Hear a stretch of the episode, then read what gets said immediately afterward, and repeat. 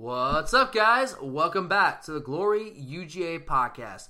I'm Tyler, and with me today on the other end of the line is my co host Curtis. And on today's show, what we're going to do is we're going to examine some of the projections from the ubiquitous preseason football magazines that are now currently flooding the newsstands this time of year. And I don't know about you guys, but for me, when you start to start to see these magazines everywhere, it's kind of the sign that football is just around the corner. So what we're gonna, going to do today is we're going to take some of the, the Georgia related projections in these magazines and kind of discuss whether we are buying or selling what they have to say about our Bulldogs heading into the 2018 season. But first, I want to make sure that everyone knows you can follow us on Twitter at glory underscore UGA. Love to get your thoughts on the show and everything else going on in the world of Georgia athletics. Also, make sure that everyone knows where to find the show. Clearly, you are listening to us somewhere, somehow.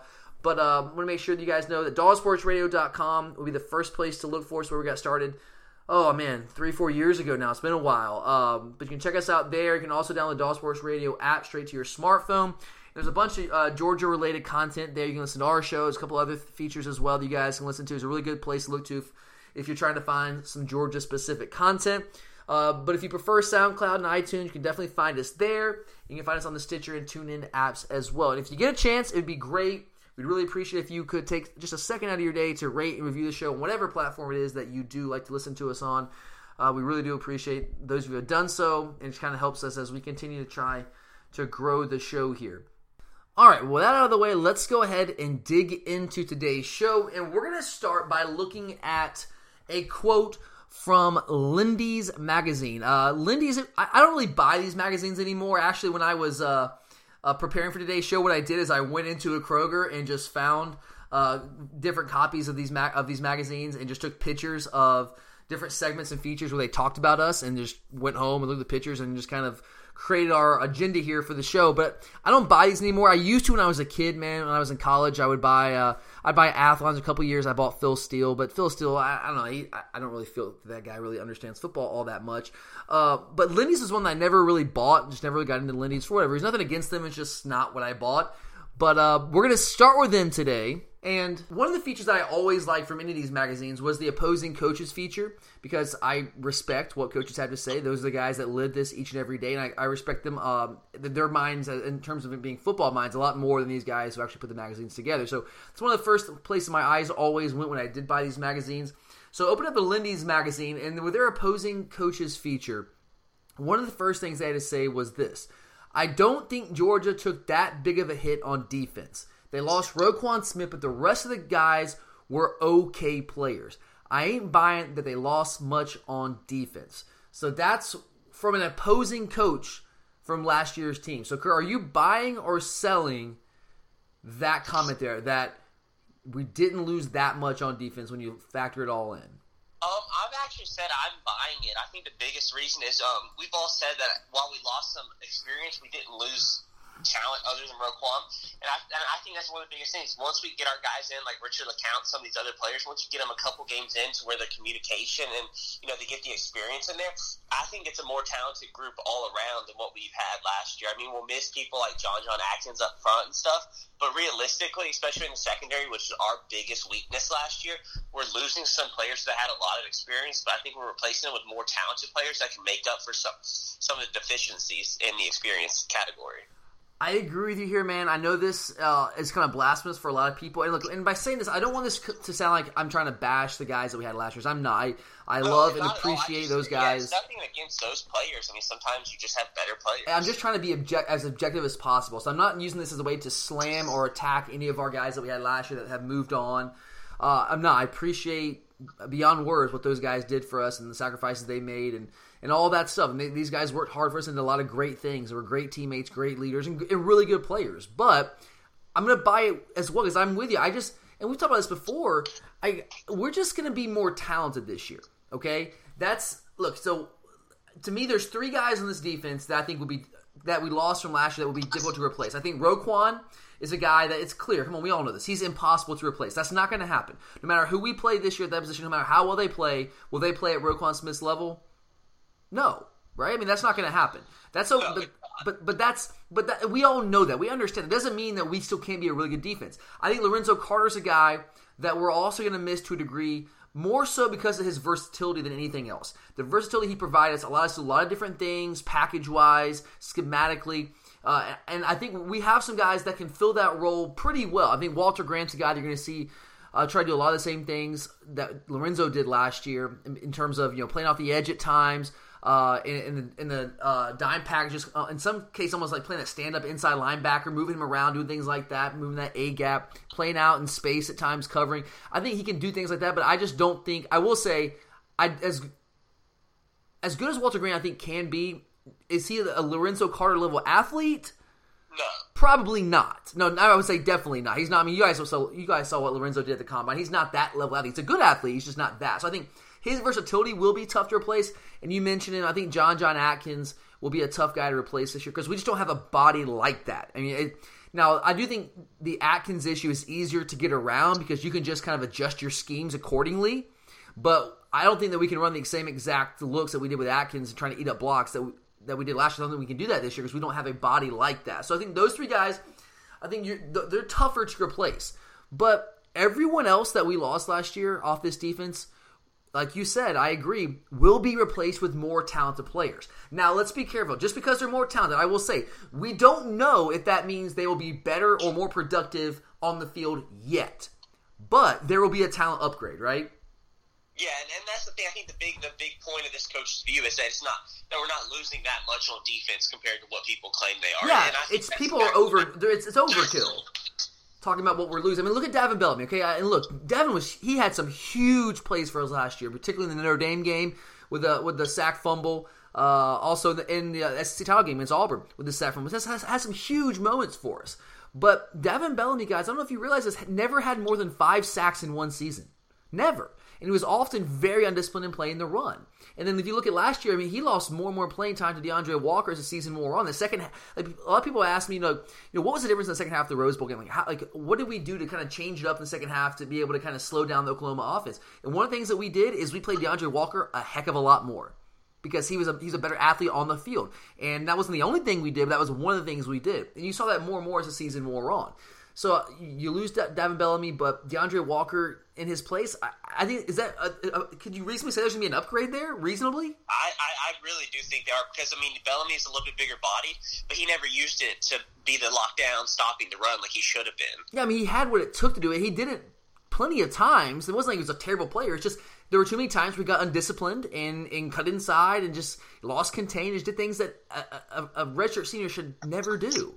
Uh, then Dominic Sanders, like, good God, I mean Dominic Sanders, what a what a what a guy, what an ambassador for your program. What, this is the kind of guy you want on your team. He's just that kind of dude. Never got in trouble, never anything like that. Always leader from day one, four year starter.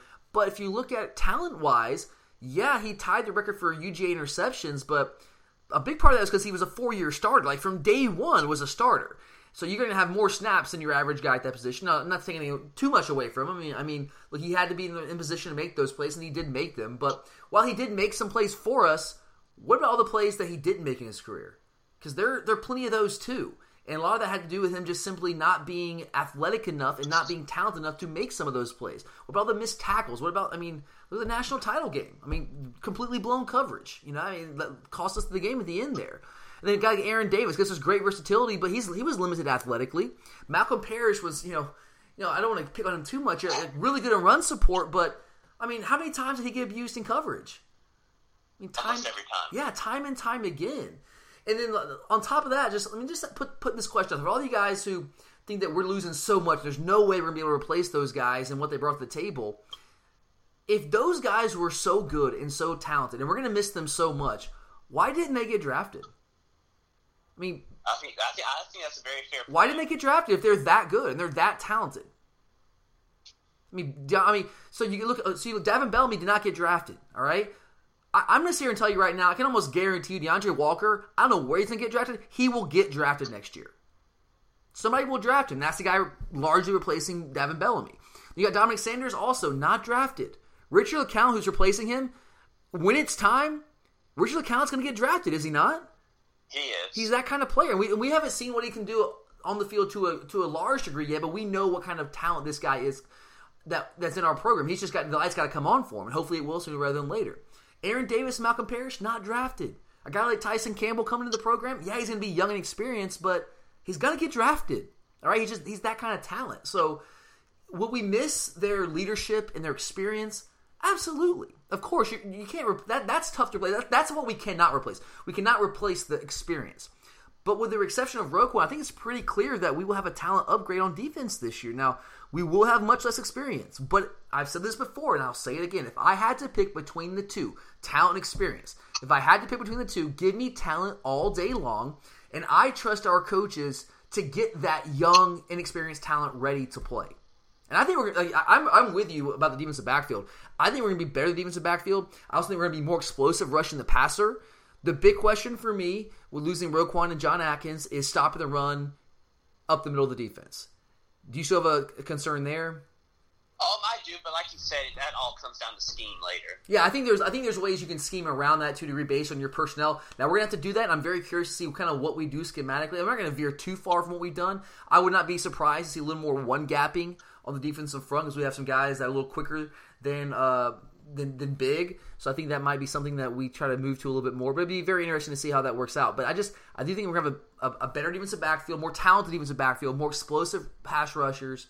And I, I think we're going to find a way to make this defense. Like honestly, I think this defense can be top ten. Would, would, that surprise you at the end of this year? This defense, if this is a top ten defense, if they can make it through the first couple weeks, no. Yeah, I really I think this defense has the talent to be a top ten defense when it's all said and done. Uh, so we'll, we'll see. We'll see how that plays out. Now the next thing here, this I was gonna initially gonna start with this question, but I thought if we start with this question, we kind of get into the defense and what we expect from the defense this year. So I'm gonna go. Uh, we'll go ahead and go with this one now. This is from Athlon Sports. Now Athlon Sports has us ranked number three in the preseason, and they also project us to play in the college fo- football playoff against Clemson in the Orange Bowl. So, Kerr, are you gonna buy or sell? Us as a playoff team in 2018? Um, I'm going to buy it, and I think the biggest reason is I've always said if we can make it through the first four, especially the, the first two SEC games, then I think we can make a run. I think the biggest thing that helps us is while, like we've talked about our defense, you know, we've got some young guys, but they're very talented. Um, I think our offense is going to have to carry load, but I think we have an offense that can. You have an experienced offensive line. You have experienced wide receivers. You have um, a you know, stable running backs, and then you have a you know a, a strong quarterback coming back in Jake Fromm. Um, and I think that's the biggest thing that he he he'll give us what that offense will give us a break, kind of, and allow us to bring the defense in to where we can you know take the season on. And I think if we make, like I said, make it through those first two SEC games, then we very well could go into Alabama game undefeated, where even if you lose. Maybe even if maybe if you lose, but it's a close game or something, you still you still sneak in. Yeah, I mean, there's so many things that, that go into like but, getting but into the playoffs. Buy it. I mean, I'm, it's not like I was last year, where coming into the season, I you know, uh, last year I, I would have said we'd be lucky to finish top ten. I think the thing, I think there's two things you have to look at when you're talking about can a team be a, a college football playoff contender. Number one, you have to look at the talent. Do you have the players to do it? And then yeah, number two, yeah, I think we have the talent to do it. Now there are look, we are replacing some guys on defense, and there is going to be some inexperience there and we're going to get to that here in a second. And the first couple of weeks, that inexperience concerns me. The first couple of weeks, because once you get mid-season, these guys are they're they got plenty of experience. That that's not a problem anymore. It's the first couple of weeks that are some that can be somewhat concerning. But I think you to look at talent. And I think I'm with you. I think we have it there. And then number two, you to look at the schedule. Does your schedule set you up to in a situation where you can get to 12 and 0 or 11 and 1? Because realistically, that's what you kind of have to get to. And like, and we talk about the defense. The common narrative is that we've just lost so much on defense, and we're going to take a small step back. And look, we just detail why we don't necessarily think that's the case. Uh, and, and, maybe we will take a slight step back, but I still think this is a top ten caliber defense. Uh, the offense, on the other hand, I'm with you, Kurt. Like, I think this offense has a chance to be a good bit better than we were last year. And we were good last year, right? Yeah, I mean, I think we had 435 yards a game. We were number three in the conference in yards per play last year. I think we can be better. Well, yeah, we. I mean, and it, like people think we're crazy for saying that. Yeah, we lose. You know, probably the, the best duo in, S, in uh, SEC, well, maybe. Well, production wise, and that's the you know but, but total yards. I yeah. I think by losing them, I think, and but we also remember, Fromm will be coming back into a full sophomore year. I think this and quarterback is the most important be, position on the field, no doubt. Yeah, and I think it sets up for us to be a more balanced offense, which may be even more difficult to stop. I think we're gonna be able to throw the ball more. And I think we will throw the ball more. And you saw that last year. We, we put more and more on Fromm's plays as the year went along. We were look, think back to that Notre Dame game, his first start. Think about how we were protecting him in that game. There's no doubt we were.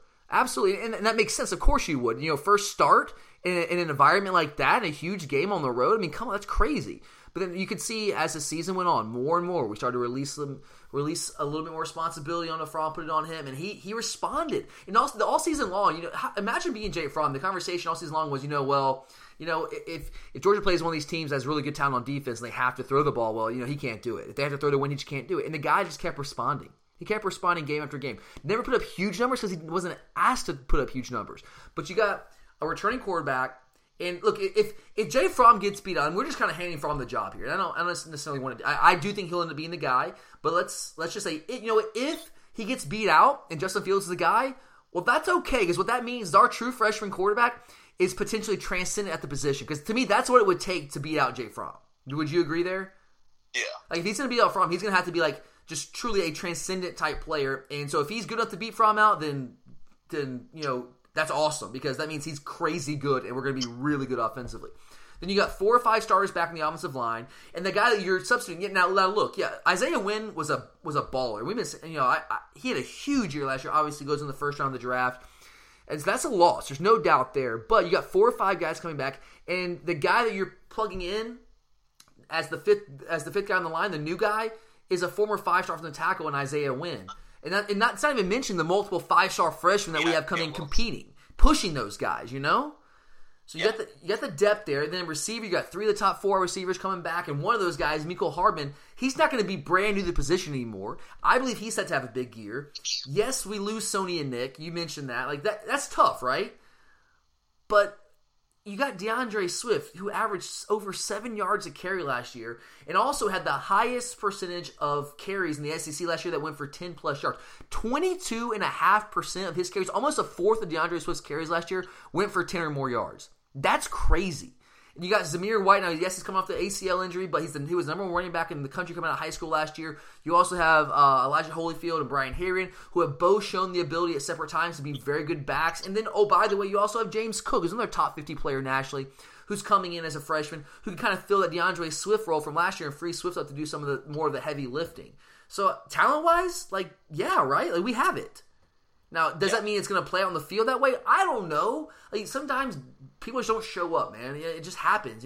There's there's some tough teams on our schedule, but look, talent wise, we have the ability to take ourselves to the college football playoffs. And from a schedule perspective, I think if we can finish 12 and 0 or 11 and 1 and then play in the SEC title game and then win it again, we're we're in, right? If you go 11 and 1 and you win the SEC title, is there any way you're left out?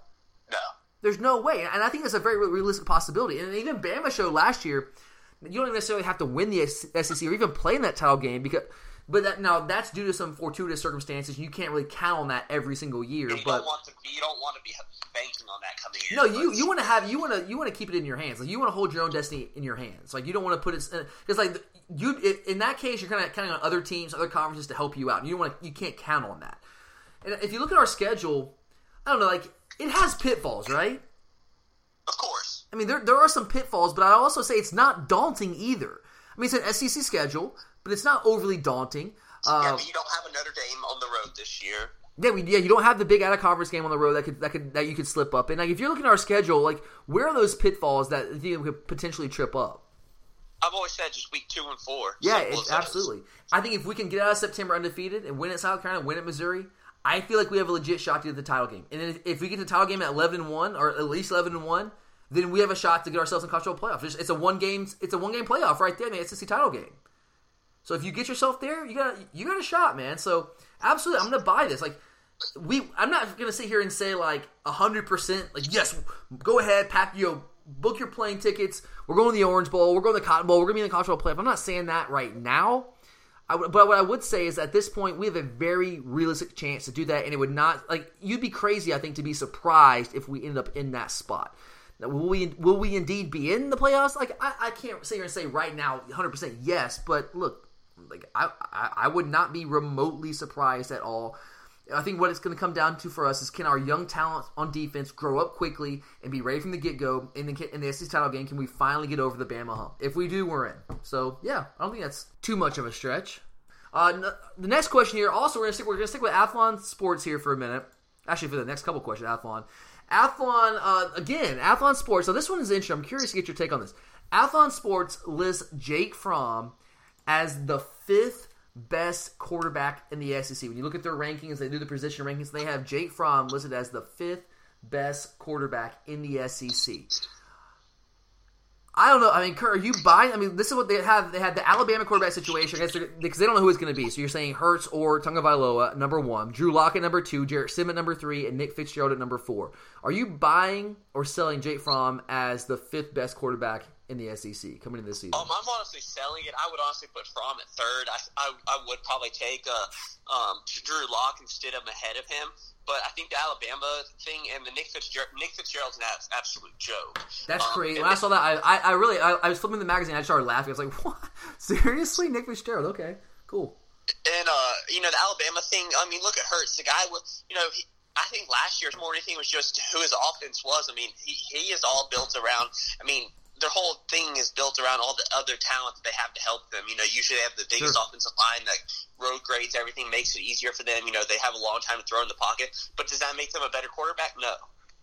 Yeah, I agree. Uh, I mean, I, am gonna t- I'm gonna take each of these guys and, and kind of discuss whether I think that you should have Fromm, that Fromm should be ahead of them. Look at, at Alabama. Okay, look, Jalen Hurts is a good quarterback, right? He's good. He's solid, right?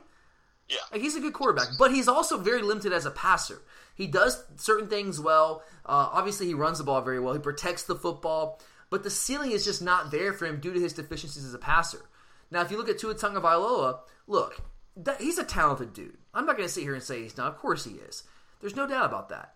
But the projections for him this year, given that they are based literally, literally based off of one half of football. Now, it was a fantastic half of football in the biggest of moments, but still, it was only one half of football against a team that spent essentially no time preparing for him. All right. So if you factor that in, I think the projections of him being potentially the number one quarterback in the league and a Heisman candidate, could you not make an argument that's a little excessive? I I I mean I think you could, and I think it's just the the, uh, the Alabama you know name. Yeah, and, and, let me throw this at you. Look, now obviously I know, duh, that Tua Tagovailoa is unquestionably more talented than Grayson Lambert could ever imagine being. Okay, let me go ahead and say that. But let me just make this comparison. Let's not forget that crazy things can happen in a one game setting. Because let's not forget that Grayson Lambert, for one game, for one game in his career, Grayson Lambert was the most accurate and efficient passer in college football history in that game against South Carolina. You remember that? Yeah. Still holds the record, most accurate and efficient passer in one game in college football history. But did that hold up from game to game? No. Now look, I'm not again. I'm not saying Tagovailoa is Grace Lambert. No, he's not. But to make up, like if you'd watched Grace Lambert play that one game at South Carolina, you would have said, "Holy hell, this guy's going to be a superstar." But clearly, that wasn't the case. So just to sit there and say Tua Tagovailoa is the next coming of Jesus Christ based off of one spectacular half, and it was spectacular. But to project what to, to project him as the best quarterback in the league off of one half of football, I just think that could potentially be a little excessive there. So I'm just kind of I, would caution people to kind of hold your horses there a little bit on him. And just looking at track record, Jay Fromm has a better track record in his freshman year than Tua Tagovailoa. He got more now. Yes, he got more opportunities, but I would still at this point I would have Jake Fromm ahead of him just because of what what he's done. Uh, now, if you look at Drew Lock, I, I don't know. Like I, I I could see an argument that Jake Fromm should be ahead of Drew Lock because now look Drew or Jake Fromm should be ahead of Drew Lock. Drew Lock has some serious arm strength and is a fairly is a is an accurate deep ball passer but he's very much a product of that system. He has basically almost every passing play he has a one man or one half of the field reads. If, if you watch the, their offense in, in action, there's only one half of the field where re- receivers are actually running routes. The other half just kind of stands there because they know they have no chance to get the ball. He, he so he's a very very simple system for him. It's basically catches the ball, he reads one defender, he throws to wide receiver in space, or he hands the ball off. And then you have the what they run with the receivers. They have these kind of extreme plus splits where the wide receivers really spread out, almost like touching the sideline. And what that does is force the defense to spread out a lot and reveals coverages. And so he's got that advantage running for him based on the system too. He's a 54% career passer. 54% career passer he's got no nuance in how he throws the ball. He doesn't he, doesn't take speed off. He doesn't throw a touch at times. He throws the ball 100 miles an hour all the time. Now he can throw the ball 100 miles an hour, and that's a, that's a skill, but that's all he does. Now he had a huge year last year, set the SEC record for touchdowns, but even after that year, he clearly did not get the feedback from the NFL to where he was enticed to come out because they know he can't play in the NFL system right now. And if you're asking me, just about any decently talented quarterback could be plugged into that Missouri system and put up big numbers. But you put Fromm in that system. Let me ask you this, Kurt. If you put Jake Fromm in Missouri's system, could he put up big numbers? Yeah. Absolutely. Because he's nuanced, but he's also nuanced enough to handle our system as well. I don't know if you can say the same thing for Drew Lock. I don't know if you put Drew Lock, if, if Drew Lock was a graduate transfer and he plays on our team this year, I'm not sure he would run our offense better than Jake Fromm would. Because I just I don't think he does all the little things the quarterback has to do. Does he have more arm talent than Jake Fromm? Absolutely. Of course he does. But in terms of doing the little things quarterbacks have to do, I don't know if he can do those things as well as Jake Fromm can. I don't know. So I, I think there's an argument either way. I think Drew Lock's more talented athletically, but I think Fromm might be the better like quarterback. Nick Fitzgerald, like we know, I mean, come on, that's a joke. His career 55% passer in a scheme that was tailor made to his talents, when he, where he was facing one on one coverage consistently due to the threat he posed with his legs, but still only completed 55% of his passes. And it's here's the thing about Nick, Nick Fitzgerald, and I, I, had this number from last year. I kind of updated it, but when I did the Scout the Enemy uh, show last year with uh, Mississippi State, and if you look at the best talent he plays against, when he plays against good defenses, he's terrible. Again, in seven career games against us, Alabama, LSU, and Auburn, the four best teams he, programs he faces, um, he's got a career 47% completion percentage in those seven games, 146 yards a game, and only rushes for an average of 49 yards a game and 3.4 yards a carry. Against everyone else, he's a 61% passer, 85 rushing yards a game, 7.6 yards a carry. So yeah, he he's one of those guys that beats up on baby seals. But when he comes against really good teams, no, he can't hack it. He just can't. Uh, Stidham, I think, is a guy that I would definitely have a, a, ahead of Jake Fromm. I, I think he's really, really good. He's got prototypical size, throws a great deep ball, uh, has a really good feel for the game, is functionally mobile. So, like, yeah, I would have Stidham ahead of him, and I think you could possibly get an argument to put Drew Lock ahead of him based on like athletic ability. But I would still say that I would have Stidham number one, Fromm number two. Because I mean, Fromm's not necessarily going to wow you with physical tools, but he's a guy that just does every little thing right from the quarterback position. Now, he doesn't always make the right read, but he does the vast majority of the time. He doesn't have the greatest arm, but he has a good enough arm. And what he showed, the ability to read coverage and to diagnose things as a true freshman, I think was just so far advanced from your, your average true freshman. I think he's only going to build off that the next couple years here. All right, next question here. This is from a, an opposing coach, also in Athlon Sports. An opposing coach wrapped up his scouting segment by saying that, quote, Georgia, are, Georgia's going to run away with the East. Nobody is close to them right now. Curtis, you buying or selling that? Nobody's um, close to buying us. it. I think. I mean, while I think people like South Carolina and Missouri are good, um, I think what helps them is when we play them. Because if we played them later in the season, I really don't think it'd be that close. Yeah. Um, but realistically, if you look at the talent levels across all the teams in the East, it's not really close. No, I, I, I agree with you. I'm, I'm gonna I'm I'm gonna buy this too. And just to kind of back up what you were saying with some numbers there, the talent level. If you look at recruiting rankings, now recruiting rankings aren't the be all end all, but they're a pretty good indicator, right? Would you agree with that? Yeah, it's a pretty solid indicator. What I did is I went back onto the last four years for each team in the SEC East and averaged out their their average uh, uh, finish in the team recruiting rankings. If you look at Florida, they've averaged over the past four years, they've averaged finishing number uh, 14 and a half in the in the final team ranking. South Carolina, 21st.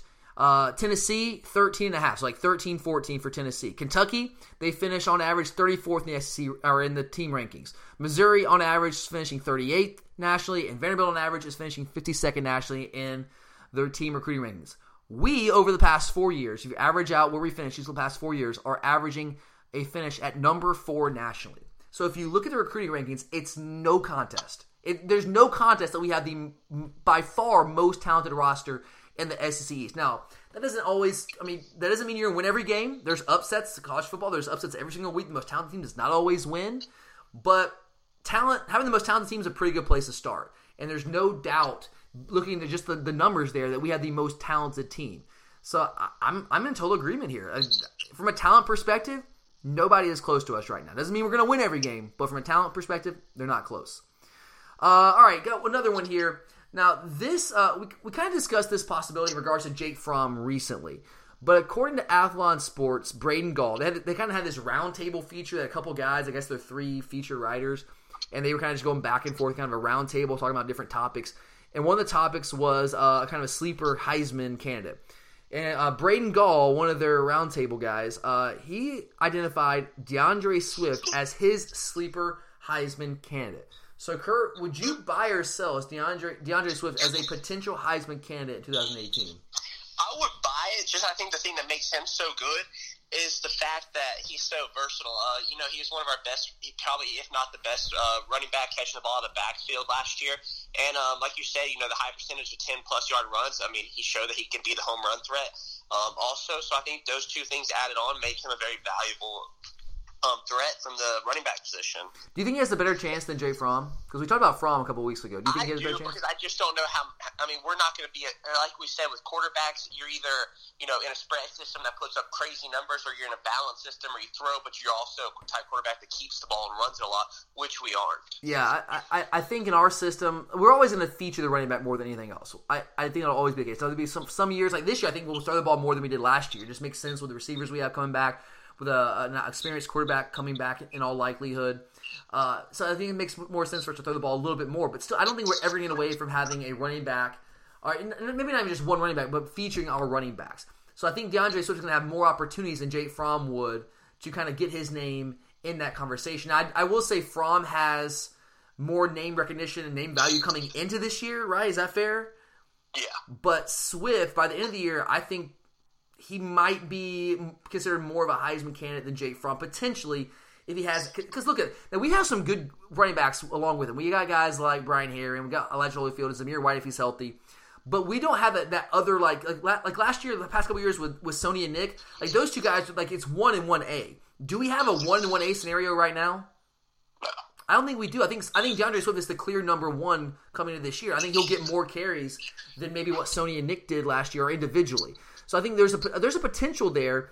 And look, it's just we talk about this when we talk about we talk about Fromm. Like to win the Heisman, you got to be on a good team. It certainly helps if you're in the conversation for uh, college football playoff and national title discussion, which I think will be in that conversation. I don't know if we'll get there, but we'll be in the conversation. And you got to put up huge numbers. I think in our system, with him being the clear number one guy, I think in us wanting to run the football, I think he will put up huge numbers. I think we will be in the conversation.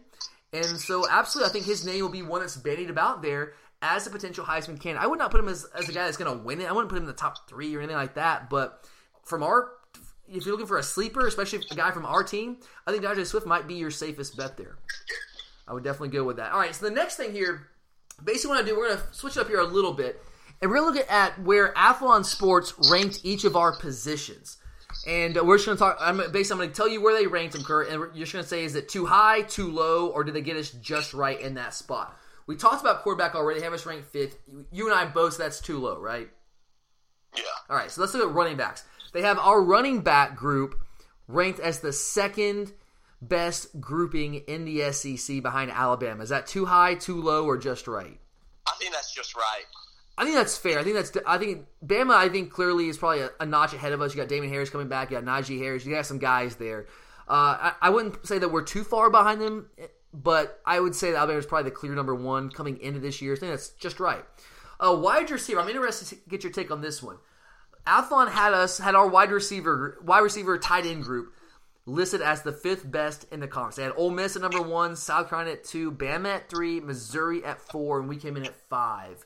Is that too high, too low, just right? I actually think that's just right. Um, realistically, I mean, you look at all those teams; they've got big, explosive type guys. Um, I think the only thing that they have to take into account is Ole Miss did lose some weapons, and also South Carolina, while they have good receivers, they won't have Hayden Hurst. Yeah, South. Okay, they get Deebo. So it's they lose Hayden Hurst. They get Deebo Samuel back, right? So you lose one big guy, you get another big weapon back. Uh, South Carolina has some weapons at receiver. You got Bryan Edwards and you got Deebo Samuel. That's as good of a one-two punch as you'll find in the league. So I can't fault that too much. Ole Miss's receivers are ridiculous. I mean, AJ Brown is absurd, man. Like he could have gone pro last year I mean, if he was eligible. I mean, he was that good, and just the body he has and the athleticism he has in that body. I mean, their receivers are crazy, and it's been that way for years. That's not that's no surprise. So I have no problem one. I have no problem number two. Alabama, you lose Ridley. You got Jerry Jeudy. Uh, you got DeVonta Smith. You got some guys there. I, I have no problem with Bama being ahead of us there in that ranking. That's fair. Missouri, uh, Emmanuel Hall is really good. He's really good, but you lose J'Mon Moore. Jonathan Johnson's pretty solid. Like I think you can make an argument that our receivers could potentially be better than Mizzou. I mean, would that be too much of a stretch?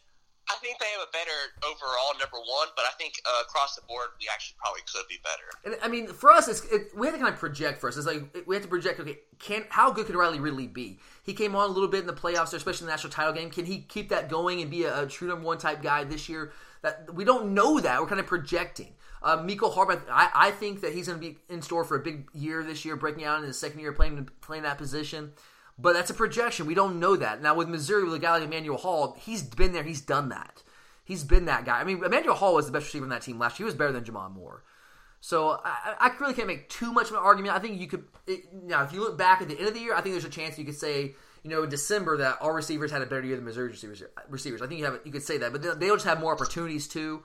So I think it's fair. I, mean, I, I probably go just right. Fifth sounds about right. Uh, offensive line uh, number two behind Alabama. I'm actually going to go shockingly too low, and I think the biggest reason is Alabama lost multiple guys in the offensive line, and yeah. uh, we're really replacing, you know, just adding one and subtracting one. I think that's the biggest. And reason. he's a five former five star. Yeah, and I think I think we have more experience returning wise, in my opinion. Really, whoever wins that right tackle job, whether it's Cade Mays or it's Isaiah Wilson, who's probably the odds-on favorite right now, whoever wins that job is a five star. Yeah. Yeah, and and you know if if uh, Kendall Baker gets beat out at, at, at right guard, or at left guard, that simply just means he's getting beat out by a five star like Jamaree Salyer or maybe Trey Hill. Uh, now he could maybe Solomon Kindley could, could, jump in there. If Solomon Kindley, that's a guy that's got about a year's worth, of, almost a year's worth of starting experience. So, uh, look, I, I, think you can make a reasonable uh, yeah. argument there that they could that we could potentially be the, the best offensive line in the SEC. I, am going to say just right though. I think Alabama. They, I mean, like Jonah Williams is a freaking stud. Uh, they are they they are losing more than us, but they've also. I mean, I don't I don't know, man. Because you say they've been recruiting really well, but, but who, think, who's been recruiting better than us on the offensive line? It's going to be bigger than they realize. I, I man, you're right. Because like you, traditionally, you just say, well, Alabama they just plug and play, right? Especially offensive line. They, they always have offensive linemen because they out recruit everybody there. But honestly, in the last two cycles, who's recruited better than us at that position? I mean, they'll, they'll get their five stars, but they haven't had more than us. Yeah, I mean, like, so, I mean, Andrew Thomas, Isaiah Wilson, Cade Mays, Jamaree Salyer, Trey Hill. I mean, can can you honestly say they've recruited better than us at that position the last two years? No, I don't think. I mean, maybe they can. You can say they recruited just as well as us, but I don't think you can sit here and say they recruited better than us. I, I, I to me, I think it's a toss up. We could either be two, could be just right, or we could be one. I think I just don't think we're any lower. Yeah, I think you, you convince me. You convince me. It's too low. You convince me. I think by the end of the year, we'll say that Georgia's the best offensive line in the SEC. I believe that. Yep, you convince me. All right, next one here, defensive line. This one, uh, okay. You guys know my concern about the defensive line. Talked about that ad nauseum here over the past couple months. Uh, Athlon has us ranked as the fifth best defensive line group in the SEC. Uh, they have Auburn at number one, Bama at two, Mississippi State at three, and Florida coming in at number four. Um, I'm honestly going to say too low because I think once again, as they have the last couple years, they're giving Florida a little too much credit. Florida's lost so much, and they've not done well recruiting at that position. So I would probably slide us into the four position. I think the rest are in a pretty good spot, um, especially Mississippi State. You know, they've got Simmons coming back, and you've got someone like Chauncey Rivers coming back, um, and then you know the other two. I mean, you don't even really have to talk about the other two. You know it. So I, I think we should slide into the four. I think Florida is a little too high. Yeah, like I know most people look at Mississippi State and say, "How can they possibly be ahead of us on the defensive line?" I mean, but they are. I mean, They're I just stacked this year. Yeah, this year, this one. I mean, Jeffrey Simmons is a beast. Uh, whether he hits women or not, he's a beast. Uh, Montez Sweat, that dude's he's legit, man. He's very, very, very good. You got, and you're right. Chauncey Rivers is going to be in the in the mix for them this year. That defensive line is going to be flat out nasty this year. So I think for this one year, I, I think yeah, I, I might have them ahead of us. Uh, Florida, though, I, I, am with you there. I, I think it might be, just, I would say too low. I think we should also be in that four spot. Because, okay, Florida, I mean, CeCe Jefferson, like, he, and they're moving to a 3 4 this year. Which is a which is something that people aren't really talking about. They're moving to a different style of defense. They Jabari Jabari Zuniga is a good pass rusher if you want to of on the defensive line there. Uh, Khairi Clark at nose tackle is okay. He's pretty good, but he's not great. And CeCe Jefferson is he's a senior now, and he's never lived up to that billing. He's been good, but he hasn't been great. I just I think our interior defensive line. I think there's some questions there in terms of like who's going to step up alongside Tyler Clark. But Tyler Clark is a freaking beast. All right, Jonathan Leb, and let's not forget about our five tech guys. Jonathan Ledbetter is a monster. All right, David Marshall is a really good player. Malik Herring, I think, is another guy who's gonna have a big year for us this year. I think he's really gonna step up and do some big things. I don't see Florida's defensive line being better than ours. So I, I think Bama reasonable. I think Auburn clearly probably has the best line with Derrick Brown, some of those guys up front. Uh, so yeah, I, one through three, I'm good with it. I would slide us in that four spot ahead of Florida. All right, they have us. And this is including outside linebackers as well. They have us with the number four linebacking group in the SEC. They have Bama at number one, Auburn at two, and Mississippi State at three. I think that's too low. I think we should be at three. I don't think Mississippi State has more talent across the board than we do at our linebacker position. I'm not sure Auburn had. Like, honestly, I'm not sure that yeah, Auburn. Auburn is a little bit of a stretch because they're. I mean, they have no depth. Yeah, I mean, look, they have some good players. Don't get me. I know that part of this is we're losing Roquan Smith. It's hard to replace him. Like, no, we're not going to be able to replace Roquan Smith. But it doesn't mean that we're going to not be as good as Auburn is in that position. At that position, I mean, look, uh, Deshaun Davis is a really good linebacker. And he's not spectacular, but he's good. Uh, but that's really their only big time return. They got KJ Britt, who was a big time recruit a couple years back. He's gonna be a sophomore this year, but he really kind of backs up Deshaun Davis. And D- Darrell Williams is okay; he's pretty good. Uh, Mont- Montavious Atkinson, like I, I don't know, like Deshaun Davis is a really good piece, but is he that much better than a guy like Natrez Patrick? I don't know. And if you factor in the outside linebackers, you look at D'Andre Walker. All right, you look at Brenton Cox, Alex. I, I mean, Alex or uh, Anderson. Can you like? I don't know, man. Like Walter Grant, and then you throw Monty Rice inside linebacker, potentially a guy like Quay Walker or Channing Tindall. I'm not sure that you can make that that Auburn has a better linebacking corps than us. I, like, I think they're ranked way too high in, in that ranking. They have them at number two. Mm, I don't know, man. I I might slide us ahead of them. Uh, I think Bama clearly is going to be number one here. They're going to be crazy at linebacker again. They, there's that's like offensive line linebackers. Alabama just keeps plugging, man. They keep plugging at those two positions. I think it's too low. I I know we're losing Roquan. I think you can make an argument that we'd have the second best linebacking corps in the in, in the SEC if you factor in outside linebackers along with what we have on the inside. I really do. I think you can make that argument. Uh, then uh, the last one here, defensive backs. They have us as the number two defensive back group behind Florida. So the question becomes: Is Florida really better than us in defensive backfield? I well, see, I think it's I think it's wrong with the fact that Florida's number one. If, in my opinion, I really think you have to go Alabama number one um, at the moment. Florida all you talk about is how much better their DBs and us are. But once again, they haven't been recruiting at that high of a level. I think it's, and I think when you toss in, you know, like we said with Campbell and stuff, um, you know, I think two's fair, but I just don't think Florida would be the one ahead of us. Look, I'm not going to cry about us being number two. I think that's reasonable, but I think you'd also make an argument for us being that number one defensive backfield. Now, lot of that because we lost so much in the defensive backfield. You lose Dom. That's what that's what they're looking at when they made these projections. Say, well, Georgia lost Dominic Sanders. Oh, Georgia lost Malcolm Parrish. Oh, well, Georgia lost Aaron Davis. So how can they possibly be the best defensive backfield in in the league? But you, again, you got to factor in who we're replacing those guys with. Now they haven't done the field. I will say they have not done the field. But guy like Richard LeCounte, I mean, dude, it's it's a talent upgrade. Potentially Tyson Campbell, Mark Webb. I mean, these guys are going to be young, and there's going to be some growing pains early. But by the end of the year, I'm not so sure we couldn't potentially have, especially with DeAndre Baker coming back and J.R. Reed, who was so underrated, who was better than Dominic Sanders was all last year, and nobody wants to talk about that, but he was. Like I'm not so sure. Like the two, the, basically the two guys that were our best players in the defensive backfield last year, they're back this year, right? Would you agree with that? Yeah. I think with Reed and and and uh, Baker, they're back. Those are our two best players in the defensive backfield last year, and they are back. And you're going to add in Richard LeCounte, five star player, baller. You're going to add in Mark Webb, who our coaches are clearly very high on and has the body. Now he's got to do it, but you know I think he's I think he's got the capability to do that. And you got Tyson Campbell, a stud defensive back, who runs a 10 3 9, 100 meter, I mean just crazy stuff. I think there's an argument to be made that we could potentially have a better defensive backfield. Than, I mean, like Florida, if you look at them, really it's based on the fact they have two good cornerbacks that were freshmen last year. That they're gonna be they're gonna be a year older. You got C.J. Henderson on one side, and you got Marco Wilson on the other side. Those guys are good, but Chauncey Gardner is an average safety. He's okay. Like he's okay. Like he, to, to me, he doesn't. He does not scare me at all. You got Alabama, and, and there's still some some kind of position battles that are up for grabs there with Alabama, but like I, am not so sure we won't have a better defensive backfield. And you got Javon Diggs probably gonna take one of those corners. Uh, Saivion Smith is a guy who's a highly recruited guy a couple years back. He'll probably take the other corner. Uh, but safety, I mean, you got maybe Xavier McKinney, Deionte Thompson, who yeah, he you know he played in the in the national title game, but I, I'm not sure he's a I'm not sure he's a he's a an elite type safety. And of course, you're losing Minkah Fitzpatrick. That's a tough guy to replace.